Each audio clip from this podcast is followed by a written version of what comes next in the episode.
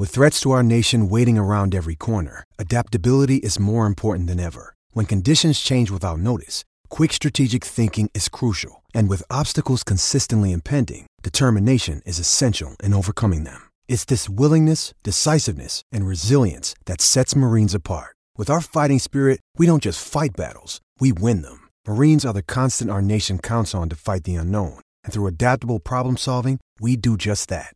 Learn more at marines.com. And that uh, free kick, we've played a clip of it. Um, I, would imagine you and Jason were sort of jumping up and down at Porirua Park. it was something. It was a thing of real beauty and power too.